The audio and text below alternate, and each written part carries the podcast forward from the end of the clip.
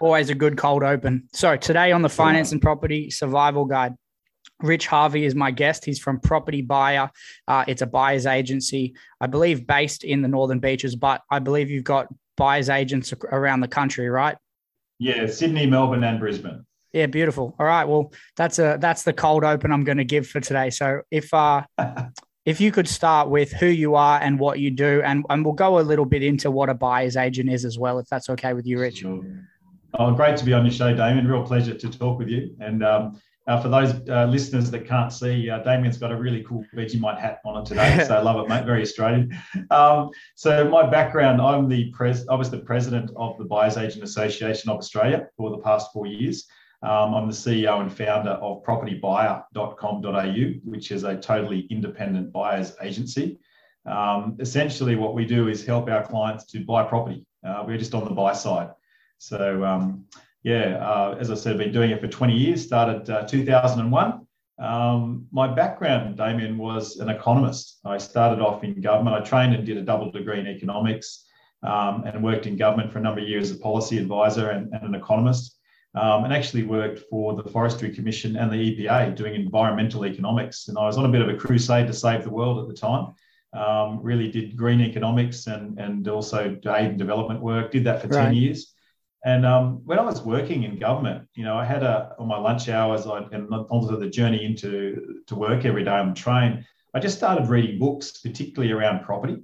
Um, and started investing in property, and um, and that's how I really got started. So um, yeah, but my other credentials are I'm also a QPIA, which means I'm a qualified property investment advisor.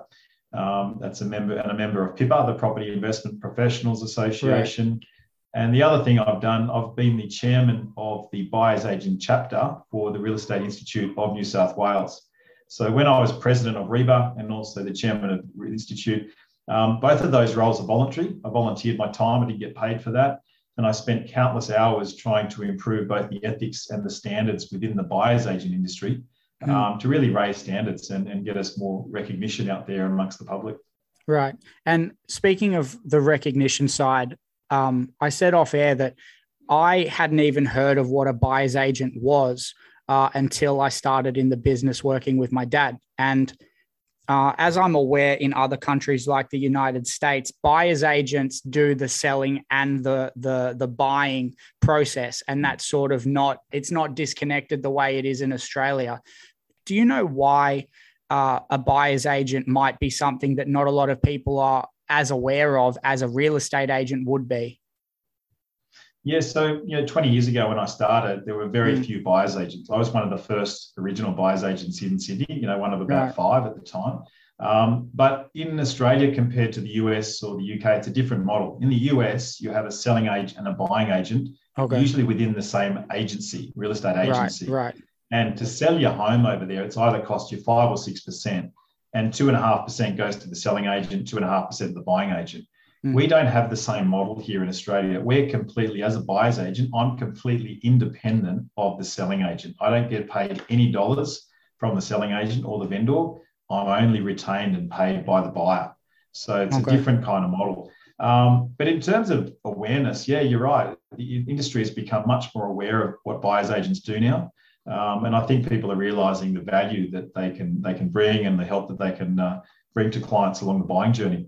For sure. What do you think there was a moment in time and you said before so you started in 2001 was there a moment over that tw- the last 20 years where you realized like oh there's a there's this moment was an immediate immediate shift in my career where i noticed more people were aware of what a buyer's agent was and understood the value of it mm, i can't really pinpoint an exact year um, okay not really. I think it's just been a gradual thing. Um, right. I mean, I got plenty of stories along the way. Um, I was a celebrity buyer's agent on a show called Buying Blind about three years ago on Channel oh, 9. that's awesome. Uh, don't, know, don't know if you ever saw it, but uh, not that I really love reality TV, but I was pretty hesitant about doing it. But I ended up doing it, and okay. I had to help six couples to buy their dream home.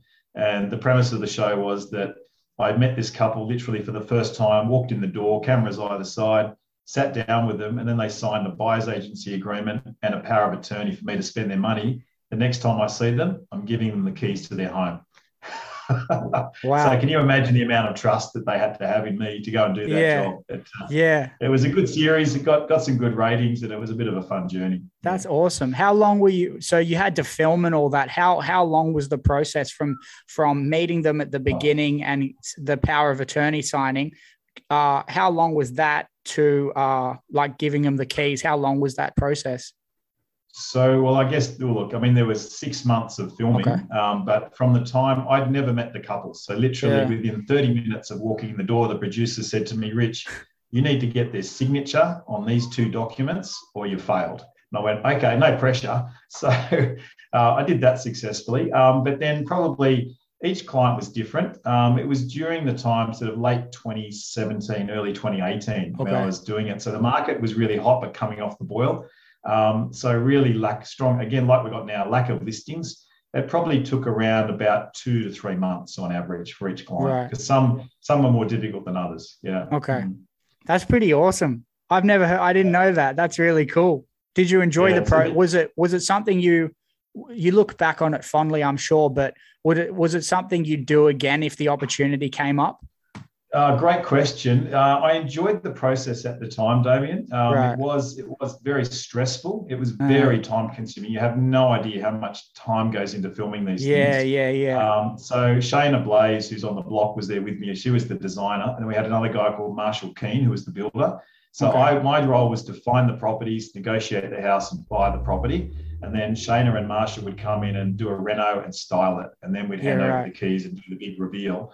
Wow. Um, yeah, it was. A, look, would I do it again? I don't know. It was. Okay. Uh, I probably wouldn't because it was just such a time-consuming process, yeah, yeah. and I'm super busy with my team now. Um, sure. But it, yeah, it was a lot of fun. It was. It was very satisfying to help these couples get on the property ladder. And I can tell you, all of them have made a huge amount of money now, and the properties that's they've awesome. bought too. Oh, that's yeah. great. At least the outcome was positive, right? The um, very positive when mm. uh, my only claim to fame with anything to do with filming, I was in a commercial with Andrew Johns when I was probably 10 years old. And the commercial yeah. goes for about 45 seconds, and we were filming all day. Rubbish. Yeah. So yeah, filming is filming's a very time uh, a time comprehensive uh, endeavor. It's a lot of time. You're well, just standing around a lot. Well, the line that they used, the producers used to say to me is, you know, hurry up and wait. Mm. You just sit around all day and yeah, yeah. you get there at 6.30 in the morning, they give you breakfast, but then, you know, you, you're on for only a short period of time and then I've got to get yeah. the lighting right and the sound equipment would fail, the camera would fail and oh, it's just yeah, constant, you know. Yeah, it's a bit of a time. weird process. Yeah. I remember we'd have like a an X on the ground that I had to stand on and they'd like change the lighting oh so slightly and go say this say yeah. this one line again and i'd have to say it again i'm like oh, i hate this this is terrible but uh, yeah, okay. That's mm. awesome though. That's a pretty cool claim to fame. One of the things we are going to cover on the show too, which is sort of based around the idea of what advice you'd give to your 24 year old self. I'm trying my best to interview different people within property and finance, those industries, to sort of get an idea of what mistakes they can look back on, be able to pass those mistakes on so others like myself can avoid them because I mm. think if you can avoid mistakes that others have made, so you never have to learn those same lessons, I think everyone can go a little further in life. So I wondered if uh, if you could sort of explain to me what advice you would give to your 24 year old self if you could go back and talk to that that version of Rich. I love I love this question, and mm. um, it's uh, I want to be sending this podcast to my two sons who are both 21 and 23 uh, as we speak. So perfect timing for this podcast, Damien. Yeah. Um, what advice would I give myself? Look, I've certainly um, made quite a few mistakes, and I've made some really successful decisions. And I think um, you definitely learn a lot more from your mistakes than, than, than your successes. Um, I grew up in a family of five kids, and um, I was the youngest in my family. Um, had a wonderful mum and dad and great brothers and sisters. And I think I would learn from my, my family's mistakes, my brothers and sisters' mistakes too, because I was the youngest. You could watch how they live their lives yeah. as well. So that was pretty cool.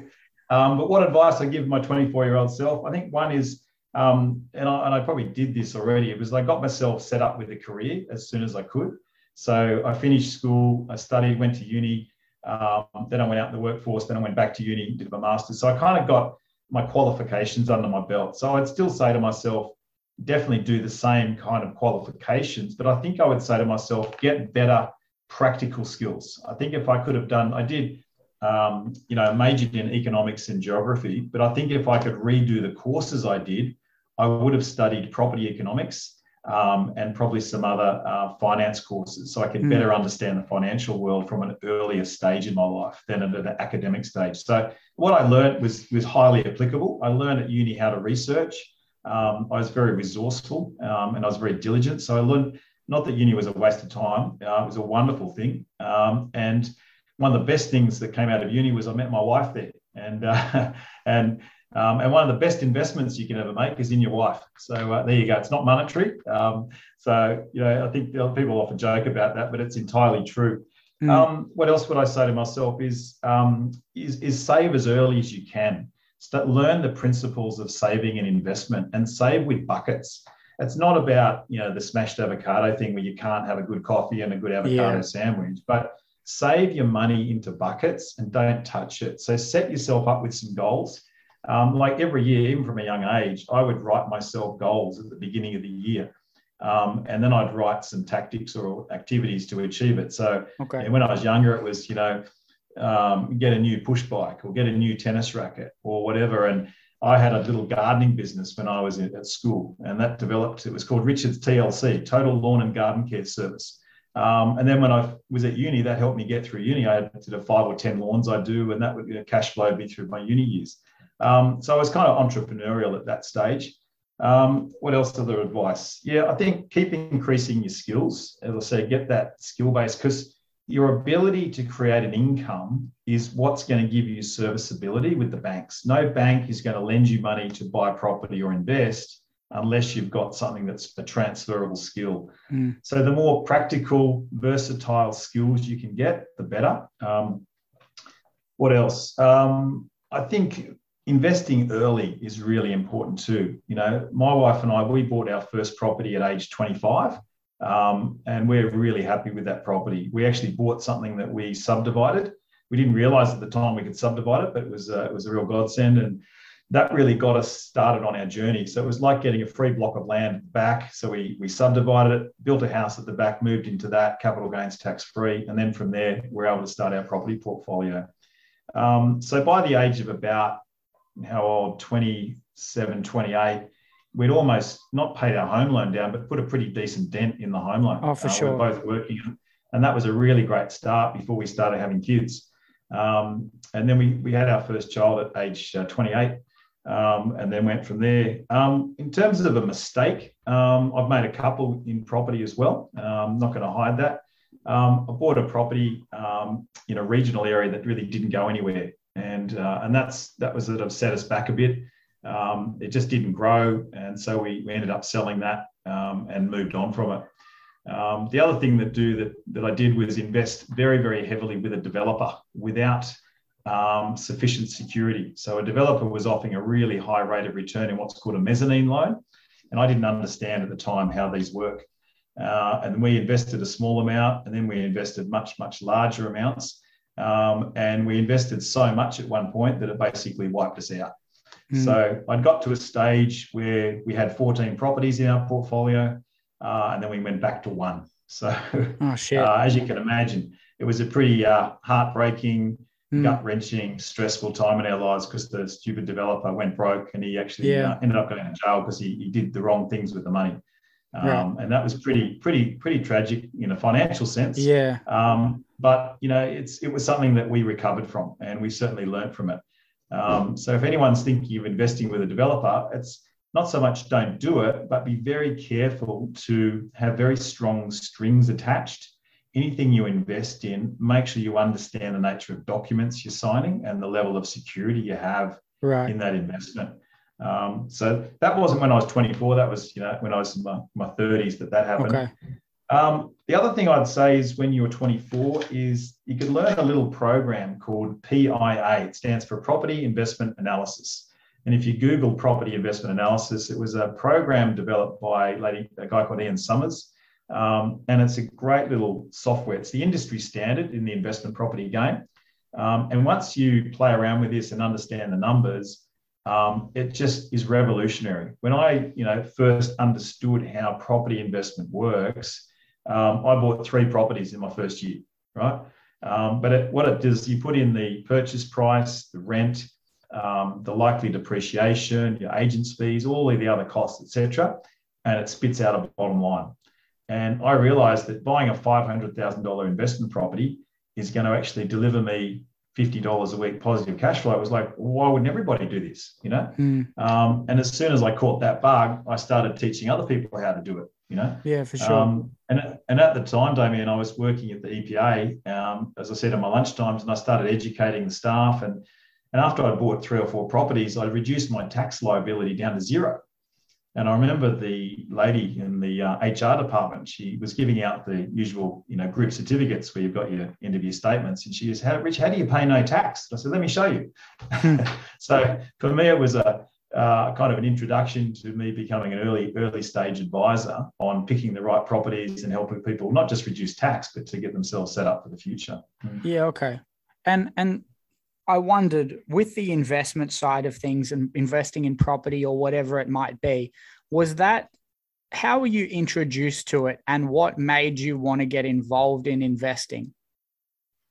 Um, I was motivated. I'd read a lot of books, as I said, like, you know, I read the classics, Rich Dad, Poor Dad. Yeah. Um, Good the book. Richest that. Man in Babylon, Think and Grow Rich. Like, all read all the classics, which are really good. Right. Some of that stuff is not directly translatable into Australian markets, but it just sets your mindset on thinking about the future. So for me, um, I was driven by, by, wanting to provide for my family. That was a very, very big driver. Um, I wanted to be the main breadwinner and set uh, a safety net for my family because I wanted to bring my boys into the world, look after them, and make sure my wife's looked after, and then set up a nest egg for our future. And then obviously, mm be generous to others and look at be charitable um, and be philanthropic later in my life as well. So that was, I guess, the driver.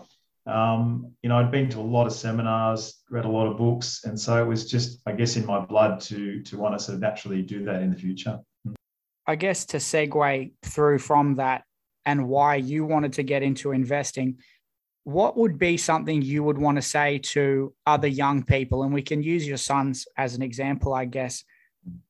What would you try and say to those people to want to convince them or at least put that that idea in their head for them to want to invest? I, guess everyone you can lead a horse to water but you can't make it drink yeah. I think everyone has to want to do something. I'm never going to force my sons to buy a home if they don't want to. It's up to mm. them. So, but we do say to them, hey, you're going to be on the rent cycle all your life unless you do something. Um, yeah. So I think it's about writing your own goals and running your own race. But let's take Sydney, for example. Sydney's median house price is 1.4 million. Uh, Melbourne's median house price is about 980, if not a million already, right? So, got to look 10 years in the future, uh, or 10 years back, actually. Let's look 10 years ago. Sydney's median house price was about 600,000, right? Uh, Melbourne's median house price was just over 500. So, look at it, it's doubled in that period of time and it's likely to double again. Um, it might take 12 years, but it certainly won't be 20 years before it doubles. So the length of time it takes to save for a deposit and get into the market will take you longer and longer and longer the more you leave it. Mm. So my advice to my 24 year old self is, would be to look to save for that deposit. And again, if you're buying your first home, you only need 5%, right? Um, with the with the government incentives now, it's amazing. So why not take advantage? I never had any legs up from the government, no stamp duty or anything. I saved every dollar I had to spend on the property and had to put in 20%. Yeah. So I would say definitely save and, and then capture that magic of compound growth. You know, it's one of the seven wonders of the world. Compound growth is just incredible. You know, I look at some of the properties I've bought over the years and just I'm amazed how much they've increased in value. Hmm. So it's it's much harder to get into the property market the longer you leave it. And the sooner you can get into it, the better. And the other reason, too, Damien, is that property is like a forced savings program. I call it the vacuum theory. So if you've got a hundred bucks in your bank account, uh, you might think, oh, I could go and you know have a nice night out on the town. I could go to a restaurant. I could go and do some sort of sporting activity, or I could put that into my property. Now, if it's automatically swiped out of your account into your property account, you won't see it. You won't even think about it. Yeah. So the earlier you can have the discipline of paying off a mortgage and having it's not don't think of it as a burden. People think of, especially younger people, I believe, think of debt and having a mortgage as an absolute fun restrictor. It's going to take away all your fun. You'll never be able to travel.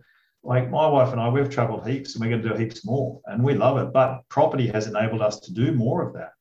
So as long as you pick the right assets and, and start earlier, the better it's going to be for you. And something you brought up before that I wanted to touch on saving your money. And like you said just now, it feels like getting involved in buying a house and having a mortgage, mortgage is going to restrict the amount of fun you have. Mm-hmm. Bernard Salt re- receives a lot of a lot of shit, pardon the French, from yes. younger people, mm-hmm. and I sort of feel bad for the guy because it got made into a meme when what he was trying to say is fairly on on point to me. Uh, this idea that a lot of young people feel don't realize that you've got to sacrifice a little bit. It doesn't mean that you never have any fun, you never go out with friends, but it's exactly. about it's about I guess regulating that a little bit so there's even amounts of fun activities you get to do with your friends and your family that cost money as well as making sure this is my goal for savings and I'm going to mm. stick to it. And as long as you're doing that at the same time, I don't think people should worry about the smashed avocado on the weekend, right? Because it is pretty tasty and a good, you know, $7 coffee with almond milk. It's not bad. yeah, I think what you're touching on is is this concept of deferred gratification. Mm. And I think those words are just not used in young people's vocabulary. Deferred, why would I defer my gratification? Why would I defer having fun? Um, I'll give you an example. When I was younger growing up, I used to love playing Lego. I don't play Lego anymore, but when I was, yeah, we know when we were kids, we all had these things we'd love to save yeah. up for. Um, and I would, I would say to my mum and dad, how can I get some money to them? And they never gave me any money, but they're wise and they said, well, how can you go and earn that money? So I went and, and knocked on some doors and, and friends, and I would water their gardens or do some weeding or mow a lawn or something. And I'd save up my 30 bucks. And then I'd go to the shop and I'd buy what I wanted to buy. Right. Um, and it's the same with property, right? If you if you want to have that sense of safety and security and getting a nest egg, um, save up for it, but just defer some gratification. But build in a fun budget. You know, maybe it's a weekend away with your mates or your girlfriends. Maybe it's a motorbike or a jet ski, but have a have a goal to achieve it. But don't don't keep upgrading your car every year and buying a mm. brand new car. Don't keep buying the latest curved television with UHD Ultra 46X, right? Um, you know, you don't need the latest fandangled Apple um, yeah. computer. Like, it's just little decisions along the way and buy right. assets that appreciate rather than depreciate. So mm. there's really smart ways. I'm sure your dad is good at this in in around finance. Like I buy a car that's usually two to three years old, where it's already had 30 to 40 percent depreciation. Then I buy it on a lease through my business, if you can do it, and then I sell it after about three to four years and do the same mm. thing again. So I minimize the depreciation loss. For sure. Um, even even buying furniture, I buy stuff on Gumtree. Right? I love Gumtree, or Facebook Marketplace is even better these days. So mm. little little tricks of that. If you want to be smart, like there's so many ways you can be smart about saving money. Don't pay retail, pay wholesale wherever you go. And there's plenty of ways to do that. For sure. I like that idea too. Like I moving into my place, most of my things are secondhand or I just haven't bought anything. And I've got uh, my bedside table is a, a plastic storage box that's empty from when I moved. Like I refuse to spend that money because I don't know principles. I don't know exactly, but yeah, um, exactly. yeah, I guess that's we, we might touch on this before we get out of here about money saving and budgeting. Are there were there sort of ways or methods you uh, utilized as a younger person and even now uh, to budget? Like, was there a way you would set out? Okay, would you put your money aside right at the beginning when you got paid? Like, I'd, I'd, I'd be interested to know what your methodology was. Yeah, so being an economist, I'd analyze things to three decimal points, but I had a budget spreadsheet. I used to track it religiously and I'd track all our spending. And but what I would do as soon as money comes in, I'd put it into a sub account. And these days with the banks, it's great. You can have lots of sub accounts. So, you know, um, put your money into your property deposit account and that you just got to say don't touch it and i mean yes you can control it you could spend it but having it physically not in your transaction account or your everyday spending accounts not there swipe it out i'd also these days you've got to make sure you cover your tax you know have a tax account if you're a business owner it's very easy to get behind and think all the money's yours, but no, you've got to pay 30% or whatever, 26% to the mm. back to the, the government. Um, so I would have sub accounts is the way I do it. Um, but I'd also be strategic. You know, if I wanted to have that holiday, um, if it was a $10,000 overseas trip, or if it's, as I said, a new push bike or motorbike or whatever it is, you can budget for that. And if you set your goal, it's amazing how quickly you can achieve that goal once you focus on it. So budgeting, well, that sounds boring. It actually brings freedom. It actually brings fun, um, and make it a fun process. You know, build in some ideas that yeah, some things to really look forward to. You know, like sure. in the year when I'm when I because I work really hard, I make sure I book two or three holidays a year because I really look forward to those holidays and having a break. So just right. it's having that anticipation um, of getting that deposit. Um, that's and, and then getting into the game. I think that's really important. Yeah. Okay it's interesting what you said about the reward, the the idea of like making rewards involved. I uh my mum, much to my mum's detriment, I'm a bit of a tattoo fiend. I like tattoos. Part of what I do to but when I'm budgeting is I actually put aside some money in cash that if I want to use it to spend discretionary things like coffees, it's there if I want it. But if I can leave that after a certain amount of time, once I hit a savings goal, that other money's been built up enough that I can throw it away on tattoos, Rich.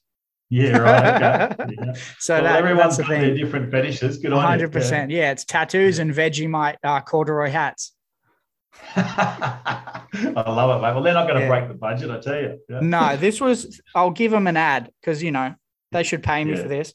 Vegemite, I and I know no one can see this because it's audio only, but at $30 on the vegemite.com.au merch site. Great. I like it. I just shows you a true blue Aussie, mate. Hundred percent. I love it. I love Vegemite. Yeah. I got to represent. That, that's about it, Rich. I was going to say, do you want to um, do you want to plug uh, Property Buyer? And if anybody wants to follow you on social media, things like that, how can they reach sure. out? Yeah, sure. Well, obviously our website's just propertybuyer.com.au. Um, we work with everybody. So people have got budgets as low as 350 grand up to 10 million, but we don't, we don't, uh, what's the word, discriminate. We love helping people. Um, in terms of our fee, we charge a fixed fee. It roughly equates to around 2%, but the minimum fee for our service for say a 500k property is 10 grand. Um, and for that, you get one of our team that works with you side by side.